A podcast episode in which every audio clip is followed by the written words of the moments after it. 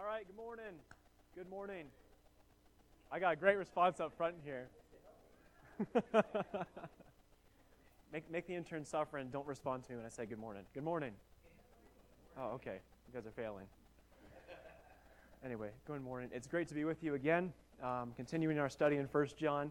So I'm I'm excited. I had somebody comment to me last week. They said, why in the world did you choose First John? Like, what were you thinking? Um, it's probably one of the most confusing books in the Bible. Not the most, but, you know, it's up there. So um, with that in mind, let's continue our study in the book of First John this morning. We'll be in chapter two, starting in verse seven, going through verse twenty-seven. Um, but I really, let, let me just take a second. Let me pray for us and for this specific time that the Spirit would work and that we would all understand the Word of God. So let me let me pray for us real quick. Father, thank you for this day. Thank you that we can be here and worship you together to make much of you. I pray that um, as I as I speak this morning, that your word would go forth, not my own, and that your Holy Spirit would do a work in the lives of the believers in this room. Pray for your grace this hour, and ask this in Jesus' name, amen. So we're going to be um, starting in verse seven this morning, but le- kind of leading up to that, let me just, I want you to I want you to do something for me. Don't look at your Bibles, don't look at your notes, don't look at anything. You can even close your eyes if you want to. Don't fall asleep, though, because that wouldn't be good. Um, but I want you to put yourself in the shoes of somebody. I want you to put yourself in the shoes of an Israelite adult back around fifteen hundred B C. Now that number means nothing to you, most people, um, but let me let me describe it further. Put yourself in the shoes of an Israelite, and there you are in the middle of the wilderness in the Sinai Peninsula, with thousands and thousands of other Israelites around you. You recall to mind quite a few things at this moment. You've heard the stories of your ancestors, of Abraham and Isaac and Jacob, and how God miraculously worked through them and provided a nation through their lineage, which, which was nothing short of a miracle. Then God miraculously, miraculously worked through your ancestor Joseph. He provided, he protected in such a unique way that, that completely blows your mind every time you think about it. You are baffled by the sovereignty of God, not only as you hear the stories, but as you now tell those stories to your children. But then you recall to mind the stories that, that you actually witnessed yourself. You think of the leader Moses, and, and his own life is a testament of God's grace. It's a complex mystery of God's grace. You remember how God divinely empowered him, uh, empowered him to lead an entire nation of people. And then you recall the most vivid parts in your mind, the ten plagues in Egypt, when Yahweh demonstrated his power over all other crafted Egyptian gods. You recall how Yahweh saved your son from mass execution during the tenth example of his power. And during Passover, you saw the love and mercy of Yahweh. You remember how God directed you and thousands of other Israelites out of exile in Egypt and into the wilderness. And then comes the Red Sea. You remember vividly standing on the shores of the water, looking out over the vast expanse, trapped, hearing the sound of, of the Egyptian army rapidly approaching your position, inevitably coming to either kill you or take you back into merciless slavery.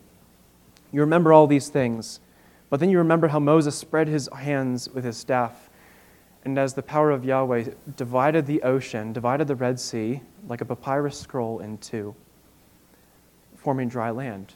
You and everybody else walked through that dry land, safely across the other side, completely blown away by the power of Yahweh. And then you watched as the same water Yahweh pulled back together, capturing and destroying the impending army that was inevitably going to kill you. You've seen God work. You have seen Yahweh's power in your life, personally. Yahweh saved his people. You have seen his faithfulness through all the years of your life. Now here you are, standing at the base of Mount Sinai with thousands of other Israelites around you.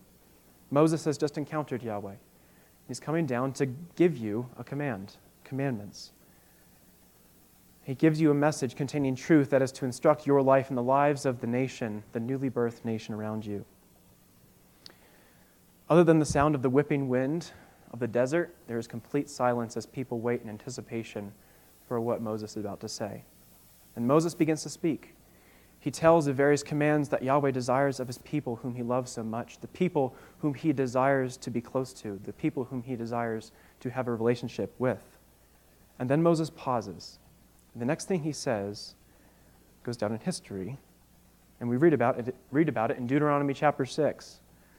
Moses changes his voice and he articulates with divine certainty in an, an imperative command these words, "Hear, O Israel, the Lord our God, the Lord is one, and you shall love the Lord your God with all of your heart and with all your soul and with all of your might." Yahweh has proved himself time and time again as the one who can rightly demand obedience, the one who, who has showed his faithfulness and demonstrated his power to the nations. And after experiencing the power of Yahweh, you have no hesitation to obey. It's a natural response to the God of the universe. Now take your mind, take yourself out of the shoes of that Israelite and put yourself in the shoes of the Apostle John, or the disciple John at this time. Fast forward about fifteen hundred years, and here you are, John, watching as Jesus interacts with the Jewish religious leaders of the day, the Sadducees and the Pharisees. We read about this in Matthew twenty-two. I mean, it says, "And one of them, a lawyer, asked Jesus a question to test him. He says, 'Jesus, which is the great commandment of the law?' And Jesus says to him, 'You shall love the Lord your God with all your heart and with all your soul and with all your mind. This is the first commandment, and the second is like it. You shall love your neighbor as yourself. On these two commandments depend all the law and the prophets.'" So Jesus has just articulated a command that bears a striking resemblance to the command found previously in Deuteronomy chapter six. The language is very similar. And as we open our Bibles to, to First John chapter two, we look in verse seven. And John says these words, "Beloved believers, I, I am writing to you no new commandment, but an old commandment that you had from the very beginning. The old commandment is the word that you have heard." So what John is saying here is that there is no new doctrine that I am giving to you right now. This is doctrine that you've known. This is doctrine that you, you've, you've grown up with, that you are familiar with. Now, what exactly is this old commandment he is referring to? There's nothing new. It's actually an old commandment. This is actually the Hebrew Shema found in Deuteronomy chapter six, which is the commandment that Moses declared to the people at Mount Sinai. "Hear, O Israel, the Lord our God, the Lord is one." He's monotheistic. The, you shall love the Lord your God with all your heart, with all your soul, with all your might. Now, Jesus also gives us comm- a commandment in Matthew twenty-two, a commandment we've already looked at previously. "Hear, O Israel, the Lord our, our, our sorry, Uh, Matthew twenty-two says, "You shall love the Lord your God with all your heart, soul, and your mind." The first, this is the first commandment, and the second is like it. "You shall love your neighbor as yourself." So love God and love your neighbor. These are commandments that the people whom John is writing to, they already know. There's nothing new to them. But there's also a commandment that a new commandment that Jesus gives to his believers. And if we look in First John two, verse eight, look with me, it says in verse eight, "At the same time, it is a new commandment that I am writing to you, which is true in him and in you, um, which is uh, true in him and you, because the darkness is passing away, and behold, the light, the true light, is shining." And so, at the same time, there is this new commandment that that John gives to the believers he is writing to, and to understand this, we need to go back to John thirteen, another one of John's works, the Gospel of John. So, if we look in John thirteen, verse thirty-four and thirty-five. Jesus is with his disciples in the upper room, speaking to them, and there's a dialogue going on, but then Jesus in verse thirty-four says, "A new commandment I give to you." And what is this new commandment? Here it is, "That you love one another." Boom. "Just as I have loved you, you also are to love one another." Verse thirty-five, "And by this people will know that you are my disciples, if you have love for one another." So the new commandment that, that Jesus gives to his disciples, He's already, he's already clarified the Shema back in the Hebrew, but now he gives a new commandment in, in John thirteen. A new commandment is, is this, that you love one another.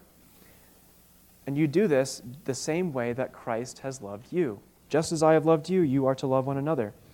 And there's evidence of this. Look in, in verse thirty-five of John thirteen. "And by this, by this evidence, by this love that you show to other believers, people will know that you are my disciples, if you have love for one another." And so it's an evidence. This love that you have for others is an evidence. And we read about this again in First John chapter two. So go back to First John, and let's continue looking there. This was a command that was evidenced in Jesus. Um, Jesus loved God, and Jesus loved others, a, a command that we are told to emulate as well. Therefore, as believers, if we are seeking to imitate Christ, if we're seeking to look like Christ, the commandment should also be evident in our lives, because Christ has perfectly loved others and perfectly loved God, and now we are, as image bearers of Christ, to do the same. It's an evidence that we are Jesus, one of Jesus' disciples. We've already talked about the, the working of the Holy Spirit in our life. We've addressed this the past two weeks. But objectively, when we are saved, if you are a believer, you have the Holy Spirit in your life. The Holy Spirit is doing a change. We read about this in Hebrews, how he's changing you from darkness into light, changing you from the old self and working in your heart through the process of sanctification to become something new.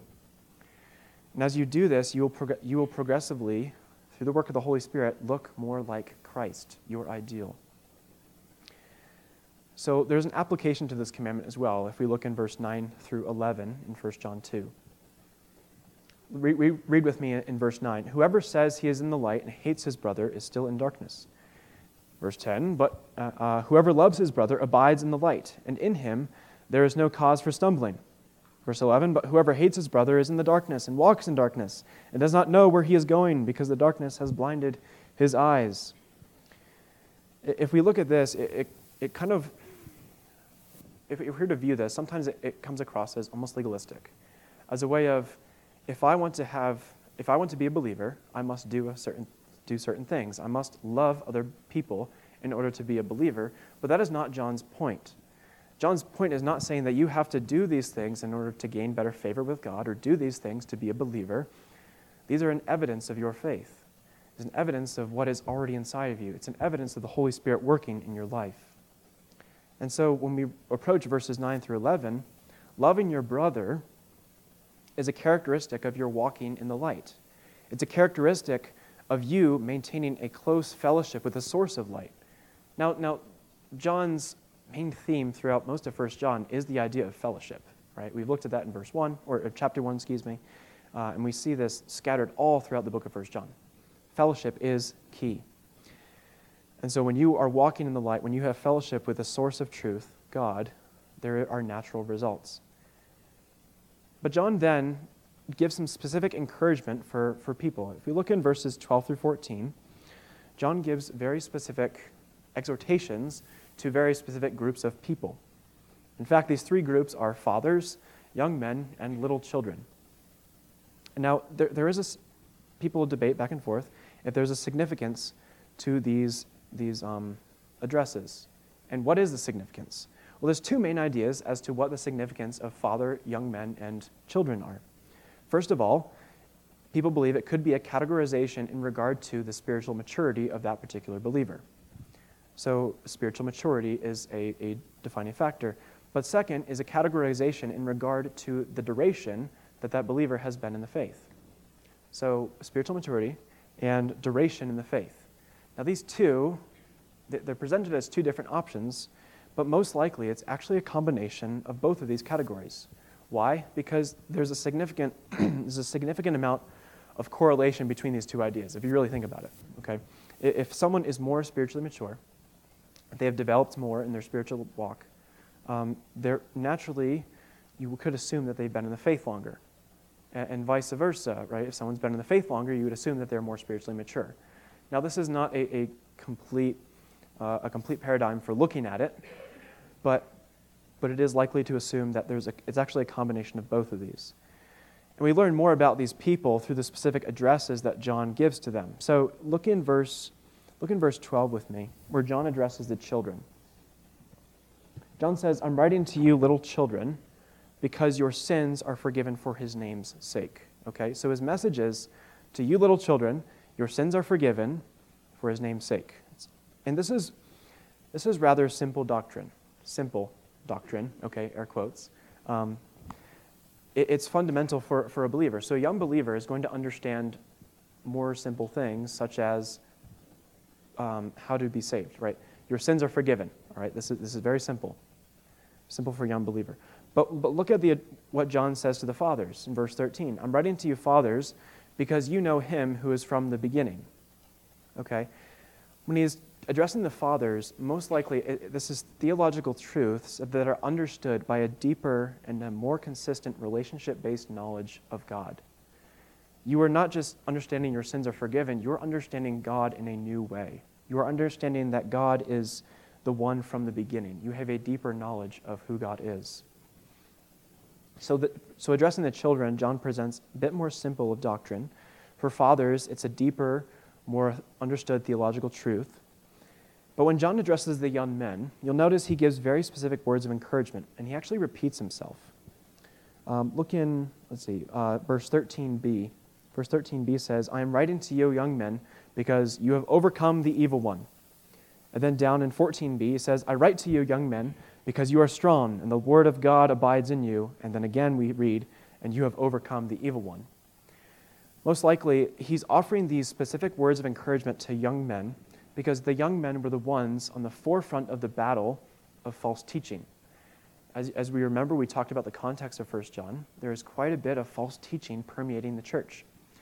And the young men would have been at the forefront of this battle in the, in the church. And so John is writing to them very specifically to abide in the truth that they know, to, to remember the fact that they've overcome the evil one, they've overcome this, this false teaching, these false ideologies, and they're to abide in the truth. And so that, that I just wanted to make a quick note about that in verses twelve through fourteen. Um, and again, we, we see we see how John addresses these people in a very personal way.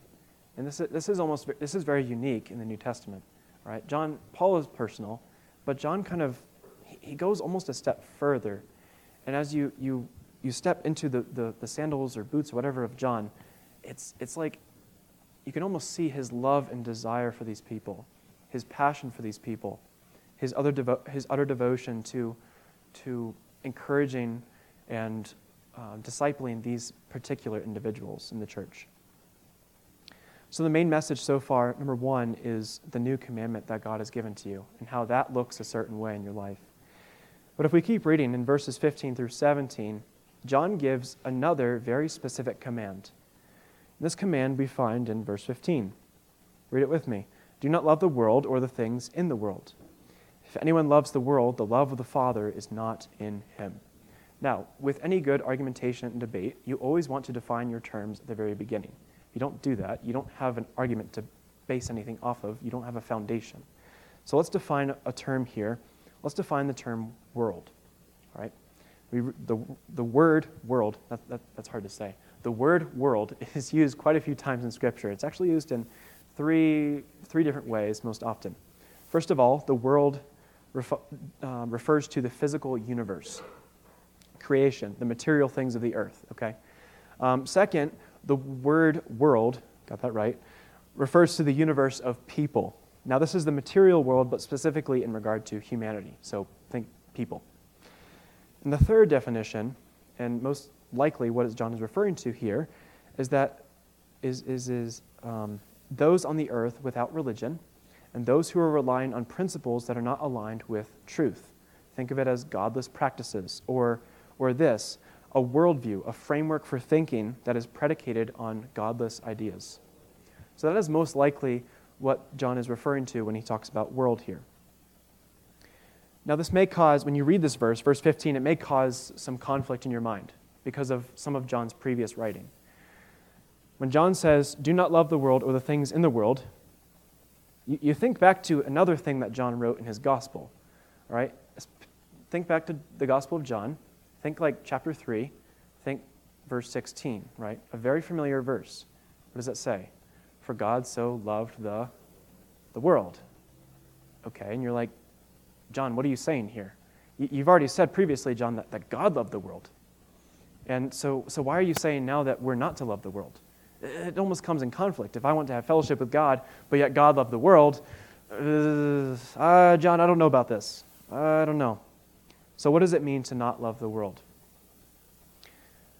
Not loving the world, it, it's not necessarily a, a complete and utter rejection of the world, but rather to reject a devotion to a system, a system, a framework that, that is foundationally opposed to God.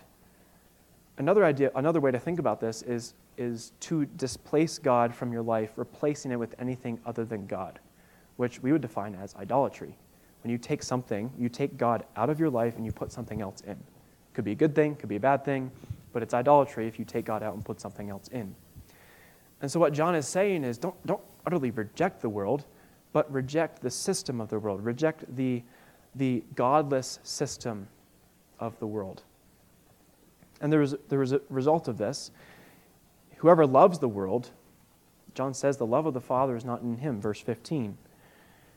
Now this could be a double meaning. It could mean that, that when it says the love of the Father is not in him, this could mean that the, God, the love God has for his people, or it could mean the love that people have for God.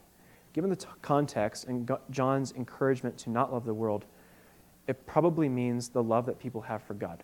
And so if you are loving the things of the world, then, then you do not have love for God, right? These two things are mutually ex- they're, they're mutually exclusive.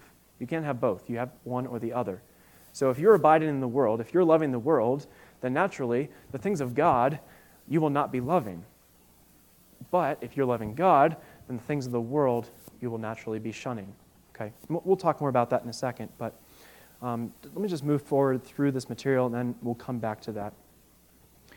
John gives some marks of what the world looks like, what the world is. Um, he says the desire, desires of the flesh, the desires of the eyes, and the pride of life. I'll run through these quickly, but the, the desires of the flesh would mean like the indulgences of the flesh, almost an animalistic mentality. Um, motivations that are sought purely from, from physical self-gratification um, of things from the world. Desires of the eyes are it's a similar concept, but it, it has a slightly different meaning, that which is merely designed to gratify the sight, all right? Think of it as the, the frivolous, I love that word, frivolous, the frivolous vanities of the world, things that don't last. And you have your eyes set on those things. John says those are those are the lusts of the eyes, the, the, the, the desires of the eyes. And then the pride of life. The pride of life, which we've kind of already talked about, it's a higher view of self because of your acquired possessions on earth here. So the pride of life, you have a, a elevated view of yourself, almost an idolatrous view of self because of what you have here on earth, because of the lust of the flesh, because of the lust of the eyes. And so God, um, John, John describes these things in verse seventeen as the world, as things that are passing away. These frivolous things are passing away. The world is passing away. The physical world is inconsistent. It's fickle. It changes. But, he says but in verse seventeen, whoever does the will of God abides forever. There are things that last forever. Eternal truths. Eternal things. And you are to abide in the eternal, not in the temporal. So we, we have this command from John that says, do not love the world, okay? There's a marketing strategy, and this is kind of going off of this. There's a marketing strategy in a lot of different things that it's called like the number strategy, okay? If you put a number in the title of something, whether it be a book, a podcast, a YouTube video, whatever it may be, you're likely to get more clicks and more views on that particular topic. Think of it like this. If someone gave you a book that says the seven steps for financial happiness or the seven steps to be the perfect dad, happy Father's Day, all you dads in here, um, are you more likely to read a book that says how to be a good dad or the seven steps to becoming the perfect father, right? You're more likely to read the book that says the seven steps to becoming the perfect father. Why? Because it gives me a, a list of things, and if I do these list of things, boom, I'll be awesome. I'll be perfect. I'll be the best dad ever. Now, I'm not a dad, obviously, but... Um, So it's this, this marketing strategy, and, and in fact, and oftentimes when we approach a passage like this that John says, where he says, don't love the world, right?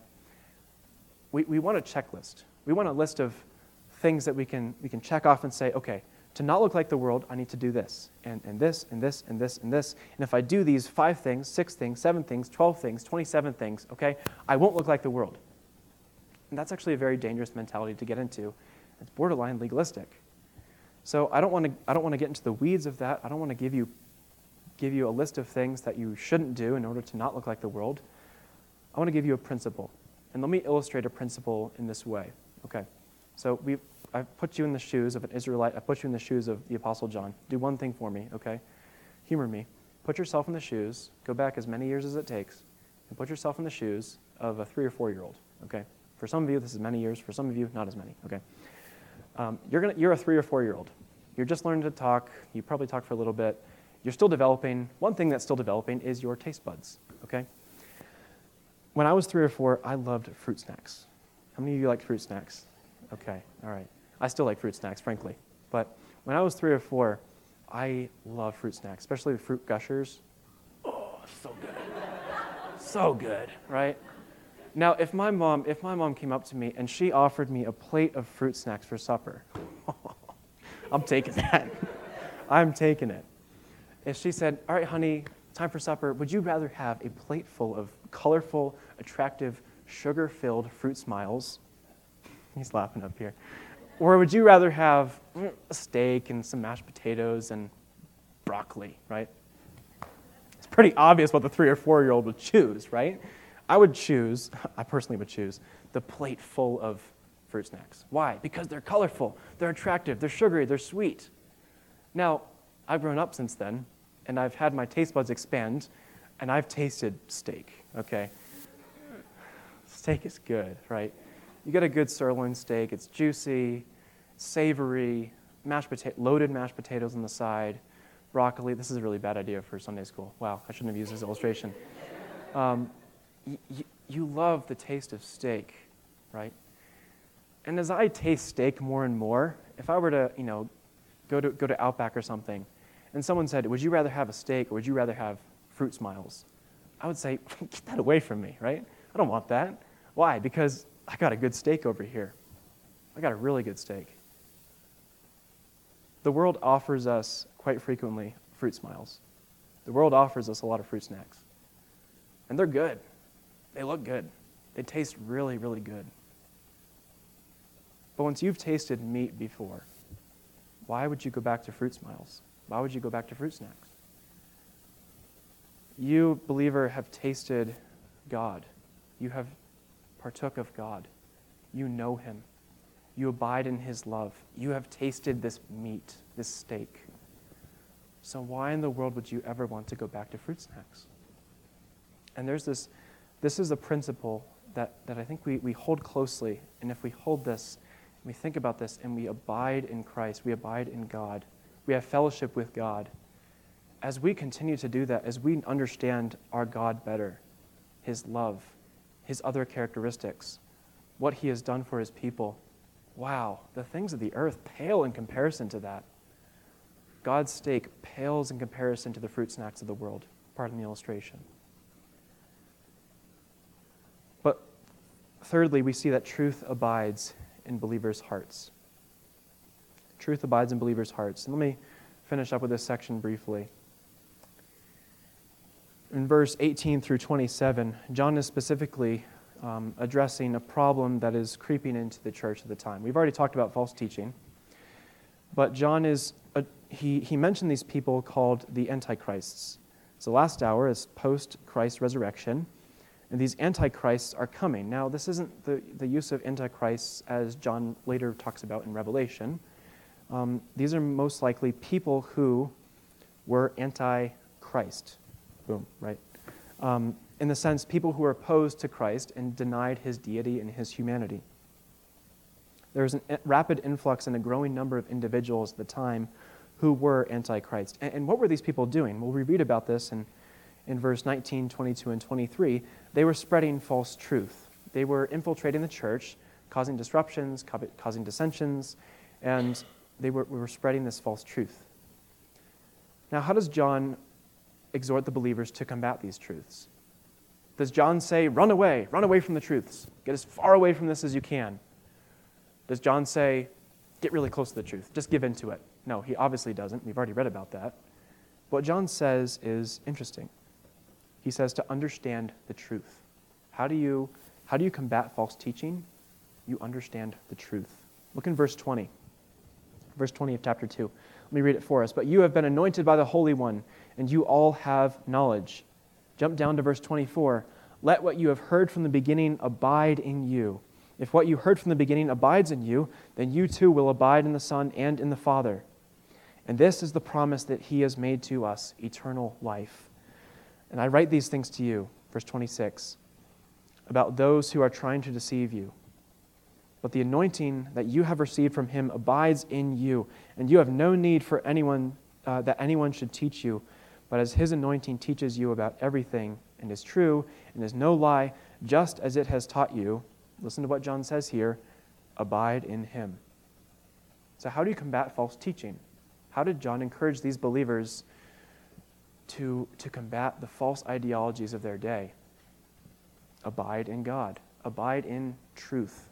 And what is truth? Truth is God. God is truth. Abide in God. Now, this is probably a pretty easy application to make to us today, right? The believers of John's day were facing Gnosticism. They were facing other forms of false teaching. I don't need to go into great detail about the, the false views that we are facing in our culture today, right? Look around you. Look in our culture. Look in our society. What false truths are permeating our Christian circles? What false truths are, are all around you in the workplace and, and other social gatherings? What fal- false ideologies are out there? Now, how do you address these things? How do you address a powerful movement? How do you address false truth that seems to permeate everything that you do, our media, our culture, everything? How do you combat it? Do you run away from it? Do you give in to it? No, and no. You abide in the truth. You abide in what you know. You abide in God himself. And as you abide in God, as you begin to, to abide in who God is, you have fellowship with God, you begin to develop a greater love for God. And that, that makes you look a different way. It evidences to other believers around you that you love God. You show this through your actions. But as you begin to love God more, you, you, you begin to, to attach yourself to God and have fellowship with him and abide with him. The things of the earth, they pale in comparison to God. But then how do you avoid truth? Or, excuse me, how do you avoid falsehood? Wow, that's almost heretical. How do you avoid falsehood? You abide in truth. You hold truth closely. You fellowship with your God in a personal way. You know him. There's a, a psalm, um, Turn Your Eyes Upon Jesus, right? Let me, let me finish with that this morning. I think it perfectly applies here. Turn your eyes upon Jesus. Look full in his wonderful face. As you do that, the things of earth will grow strangely dim in the light of his glory and his grace. Abide in God. Abide in truth, believers. Love God and have fellowship with him. Let's close in prayer and then... Uh, prepare for worship service this morning. Father, thank you for your truth. Thank you that you are truth, that in you we find what is right and what is true in this world. God, in a, in a world full of subjectivities, in a world full of people's own opinions, we can look to you as a source of our, our truth. We can abide in you, knowing that you don't change, knowing that truth does not change. So, Father, I pray that we would do that this week. I pray that you would empower us by your grace to go into a world that is corrupt, that is anti-Christ, but to go into that world with truth, abiding in truth, and that we would be secure in what we know in our faith. Lord, give us your grace to do that. We need it. We desperately need it. And, Father, we, we pray for that this morning. Thank you for your word. Thank you for um, giving it to us. I pray that um, it would touch the hearts of our belie- believers this morning, not only through Sunday school, but also through the worship service we are, which we're about to uh, partake in. Would you be glorified through everything that we do and say the rest of this day? We pray this in Jesus' name. Amen.